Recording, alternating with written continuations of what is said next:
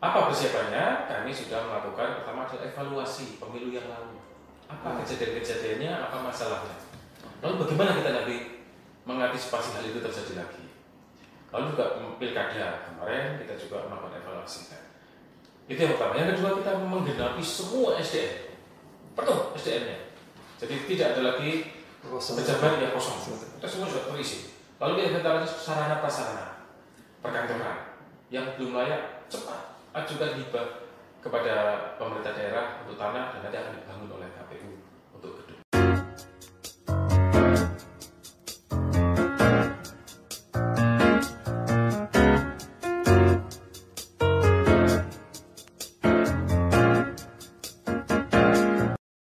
Seluruh KPU Banyumas yang saya hormati, kembali lagi dengan Ngode Mas memperoleh informasi KPU Banyumas. Pada kesempatan kali ini kita akan berdialog dengan salah satu tokoh dari KPU Provinsi yang kebetulan beliau adalah Ketua KPU Provinsi Jawa Tengah. Selamat datang dan Paul. Selamat siang. Selamat siang. Oke, selamat datang. Sehat dan? Sehat dan? Oke. Terima kasih Seluruh Banyumas. Kedatangan kali ini terkait dengan dari tokoh dan kebetulan pada bulan ini KPU RI akan melakukan tahapan pemilu di 2024. Dan seperti apa kesiapan dari KPU Provinsi Jawa Tengah dalam pemilihan dan juga pemilu dan pemilihan serentak di 2024. Terima kasih dan Pak. Begini, bahwa kita ketahui sudah ada kepastian terkait dengan pemilu di tahun 2024, yaitu di bulan Februari, 14 Februari, dan kemudian di pilkada atau sekarang istilahnya pemilihan serentak di November 2024. Kesiapan KPU Provinsi Jawa Tengah terkait karena pada saat ini sudah nanti mungkinnya tahun 14 memasuki tahapan itu seperti apa terkait, karena ada dua pemilihan yang kemudian dalam satu tahun, gimana? Ya, terima kasih Mas Kasis ya. Jadi seperti kita ketahui bersama bahwa pemerintah, DPR, KPU, Bawaslu dan LKPP sebagai penyelenggara pemilu sudah menyepakati hari dan tanggal pemungutan suara untuk pemilu 2024 yaitu tanggal 14 Februari dan pemilihan atau kita dulu kenalnya pilkada itu tanggal 27 November 2024. Nah, lalu kalau kita mengacu kepada Undang-Undang Nomor 7 tahun 2017 bahwa tahapan pemilu itu dilaksanakan 20 bulan sebelum hari tanggal pemungutan suara. Itu jatuhnya adalah 14 Juni besok. Jadi Selasa besok KPU akan melakukan launching tahapan. Nah, untuk itu KPU Provinsi Jawa Tengah bersama semua stakeholdernya dan juga kawan-kawan kabupaten kota sudah melakukan persiapan jauh hari, bahkan sebelum diputuskan hari dan tanggal pemungutan suara. Apa persiapannya? Kami sudah melakukan pertama adalah evaluasi pemilu yang lalu. Apa kejadian-kejadiannya, apa masalahnya? Lalu bagaimana kita nanti mengantisipasi hal itu terjadi lagi? Lalu juga pilkada kemarin kita juga melakukan evaluasi. Itu yang pertama. Yang kedua, kita menggenapi semua SDM. Penuh SDM-nya. Jadi tidak ada lagi pejabat yang kosong, kita semua sudah terisi. Lalu kita akan sarana-prasarana perkantoran yang belum layak, cepat ajukan hibah kepada pemerintah daerah untuk tanah dan nanti akan dibangun oleh KPU untuk gedung. Jadi diharapkan 2024 sudah tidak ada kendala terkait SDM, terkait sarana-prasarana dan juga termasuk kesiapan mental dari teman-teman. Karena 2024 dua kali kita melaksanakan acara besar pemilu dan pemilihan. Baik, terima kasih. Kemudian terkait dengan dari kesiapan KPU Provinsi, karena ini kemungkinan kemarin kan baru di tahun 2020 itu ada beberapa kabupaten kota yang melakukan pemilihan seperti ya pilkada. Nah, kemudian dari kemarin yang sudah dilakukan untuk antisipasi dari 2024 itu dari KPU Provinsi sendiri seperti apa, Pak? Apa kemarin permasalahan-permasalahannya akan selalu terulang, ada apa setiap pemilu yang kemudian perlu diantisipasi, dan kira-kira nanti 2019 yang dalam tanda kutip itu ya masyarakat melihatnya agak rumit dengan berbagai macam dan administrasi serta banyaknya pemilihan di 2024 seperti apa? Kalau kita melihat bahwa undang-undang tidak berubah, maka situasi pemilihan akan sama. Yang bisa kita lakukan pembedaan adalah cara kita untuk melakukan hal-hal teknis di sana supaya tidak menjadi rumit seperti bayangan orang. Satu yang sedang diuji ke KPU adalah penyederhanaan surat suara. Surat suara itu sederhana seperti apa sih? Jadikan satu, jadikan dua, jadikan tiga. Ada diuji coba. Nah, bagaimana respon masyarakat? Itu yang jelas. Lalu bagaimana penggunaan teknologi informasi supaya KPPS tidak terlalu rumit. Apakah bisa setelah plano disalin satu kali, dimintakan paraf semua saksi dan pengawas, sudah diprint, scan print. Setelah itu semua cocokan lagi. Ada perubahan nggak? Kalau perubahan tanda tangan. Itu saya yakin lebih sederhana dan lebih mudah. Ini masih diuji coba karena kita tidak bisa menyederhanakan penyederhanaan ini. Ya pokoknya kita punya ide jalankan, tidak bisa. Ini politik, ada stakeholder, ada partai politik, peserta pemilu. Ya itu harus kita ajak bicara, bagaimana seperti ini. Ketika nanti semua sepakat, pemerintah sepakat, stakeholder sepakat semua, saya yakin akan bisa berjalan dan konsep-konsep ini akan lebih menyederhanakan petugas. Baik, saudara Banyumas, perlu kita lihat bersama terkait yang disampaikan bahwa dari pengalaman 2019 kemarin, KPU Provinsi Jawa Tengah sudah sedemikian rupa antisipasi dan ada kemungkinan penyederhanaan mulai dari mungkin surat suara gitu ya, kemudian juga rekapitulasi dan administrasi lainnya, sehingga diharapkan 2024 itu tidak bayangan masyarakat tidak serumit kemarin dan tidak ada kendala-kendala dari 2019. Terima kasih. Baik, Ketua Banyumas, ini KPU, maaf, Ketua KPU Provinsi adalah sekarang dan Polda. Kalau kemarin kan Mas Derajat karena Ketua KPU-nya sekarang menjadi KPU RI dan Ketua KPU-nya Mas. Terkait dengan anggaran pemilu ini, Pak Ketua KPU Provinsi, kalau anggaran pemilu kan sudah di langsung BPN di KPU DKI begitu. Untuk kemudian KPU Provinsi dan KPU Kabupaten, tentu ini kan ranahnya di wilayah Provinsi Kabupaten. Ini seperti apa dan kemudian untuk persiapan-persiapan itu? Ya, untuk persiapan pemilihan 2024 di KPU Provinsi Jawa Tengah kita sudah melakukan persiapan jauh hari juga. Bahkan di tahun 2021 kita sudah punya perda dana cadangan. Jadi kita mendorong Pemprov dan juga Komisi A DPRD untuk menggagas perda dana cadangan. Sehingga Provinsi Jawa Tengah sudah punya perda dana cadangan untuk menabung setiap tahun 300 miliar untuk pelaksanaan pemilihan 2024. Demikian juga beberapa kabupaten kota. Banyumas juga saya tadi sudah dapat cerita sudah punya perda dan cadangannya, sehingga ini terutama untuk memudahkan pemerintah daerah masing-masing. Lalu kita juga sudah buat RAB. Nah, karena nanti pemilihan dilaksanakan serentak, artinya pada hari itu Rabu 27 November 2024 provinsi mengadakan pilgub, kabupaten kota mengadakan pilihan bupati dan wali kota atau wali kota. Itu kan sama. Ada banyak kegiatan yang dilaksanakan bersamaan. Maka kami sedang memilah-milah yang namanya sharing anggaran. Mana yang dibiayai oleh provinsi, mana dibiayai kabupaten kota dalam hari yang sama. Sehingga nanti anggaran provinsi juga tidak terlalu besar, anggaran kabupaten kota tidak terlalu besar. Tidak ada duplikasi yang jelas itu. Jadi ada namanya sharing anggaran. Ini masih kita bahas dengan Pemprov Jateng dan juga DPRD. Apa saja poin-poinnya dibiayai oleh provinsi. Nah, sehingga nanti pada saatnya kita harus melakukan persen hibah, kita sudah jelas konsepnya. Dan ini juga sudah kita mulai dari tahun 2020 yang lalu. Jadi KPU kalau mempersiapkan pemilu itu tidak hanya berapa bulan, setahun, 2 tahun sebelumnya. Kami mempersiapkan 3 tahun, 4 tahun sebelumnya sudah. Bahkan ketika pemilu pilkada belum selesai, kita sudah berbicara pilkada besok. Sudah begitu. Artinya dalam rentang itu sebenarnya tidak ada kegiatan yang kemudian seolah-olah KPU selesai gitu ya.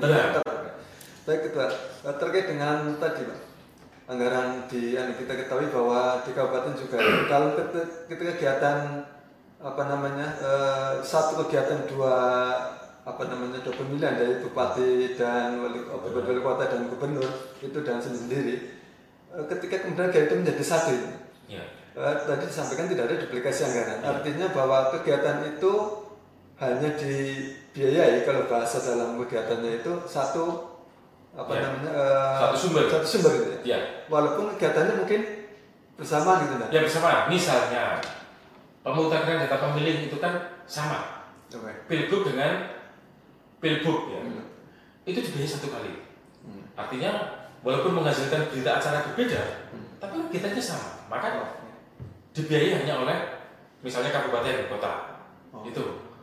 Lalu penyelenggara PPK, PPS, KPPS dia melaksanakan pilbub dan pilgub, maka hanya dihonori satu kali. Misalnya itu provinsi yang membayar honor, nah, maka kabupaten kota tidak membayar honornya.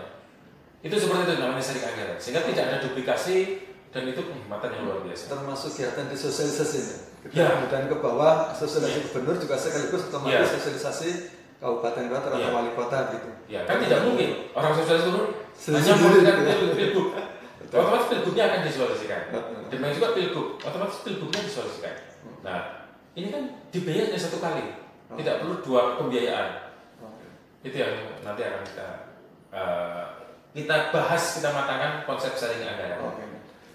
Kemudian terkait ini sekedar sebagai analisa ke depan kan.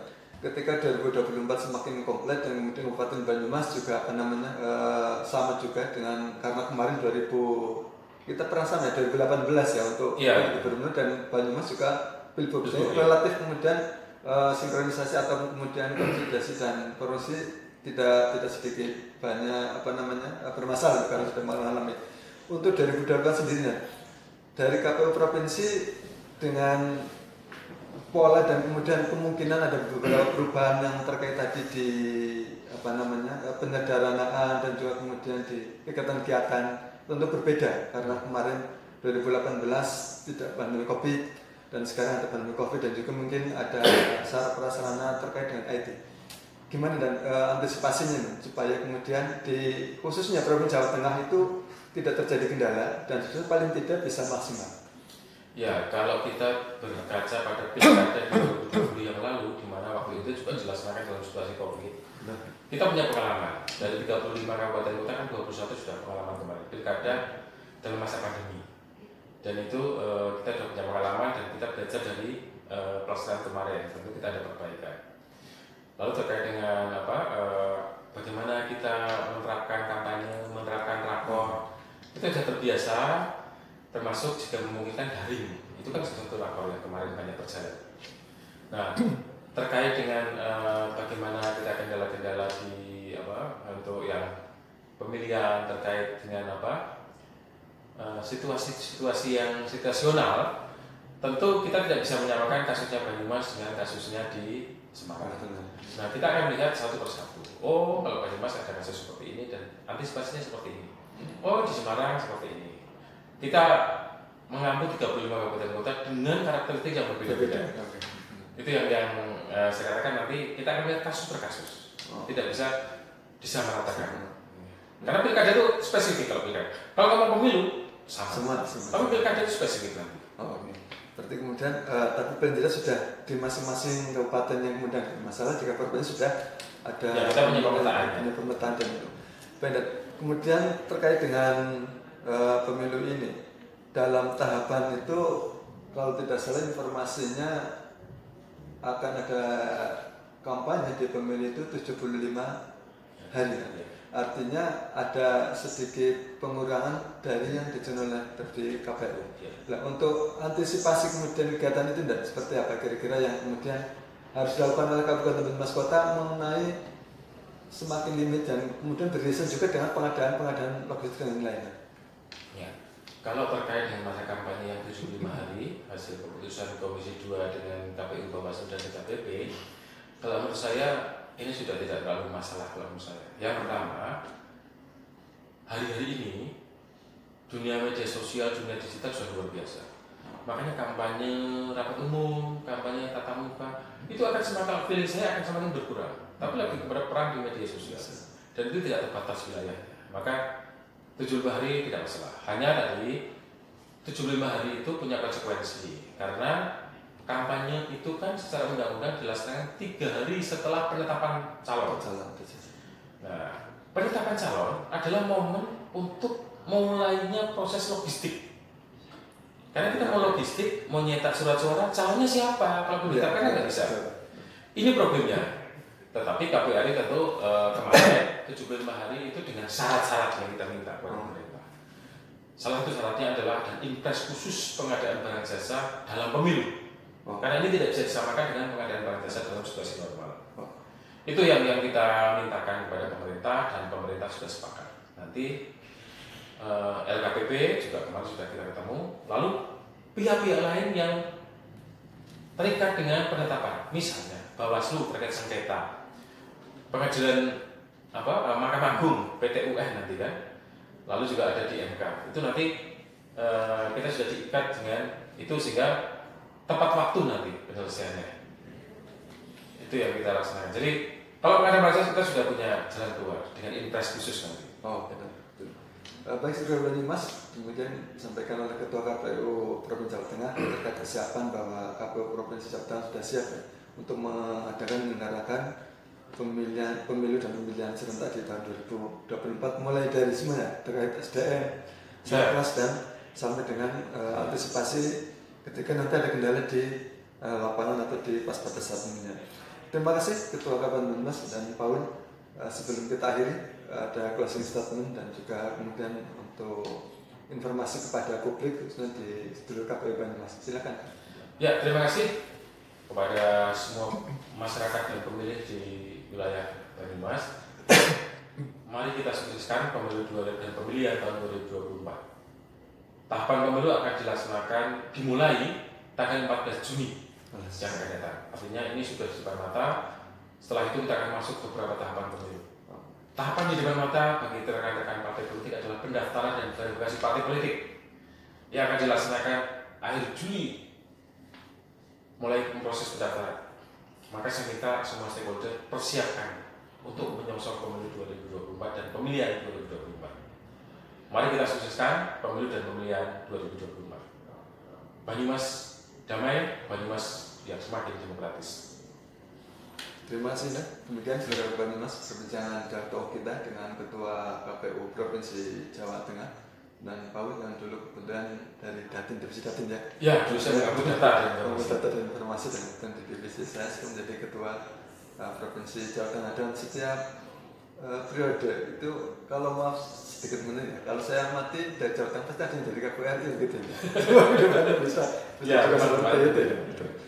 Baik, terkait Banyumas demikian perbincangan jadwal kita dengan Ketua KPU Provinsi Jawa Tengah dan Paul, dan semoga semakin menambah informasi bagi kita dan seluruh Banyumas terkait kesiapan semua yang harus disiapkan oleh KPU Provinsi Jawa Tengah dan juga KPU Kabupaten Banyumas karena satu hierarki dan ini vertikal. Artinya bahwa ketika Provinsi Jawa Tengah siap maka kabupaten harus siap juga. Terima kasih dan seluruh Banyumas jangan lupa untuk follow akun media sosial KPU Banyumas mulai dari Facebook, Instagram, Twitter, TikTok, YouTube. Jangan lupa subscribe dan komen, dan sekarang juga yang terbaru ada Spotify di KPU Banyumas untuk bisa diikuti semua informasi terkait dengan kegiatan pemiluan dan kegiatan KPU Banyumas baik yang berhubungan dengan pemiluan maupun kegiatan seharian yang ada di KPU Banyumas. Demikian kurang lebihnya, mohon maaf. Terima kasih pada Ketua KPU Banyumas dan Paul. Saya akhiri, Assalamualaikum warahmatullahi wabarakatuh.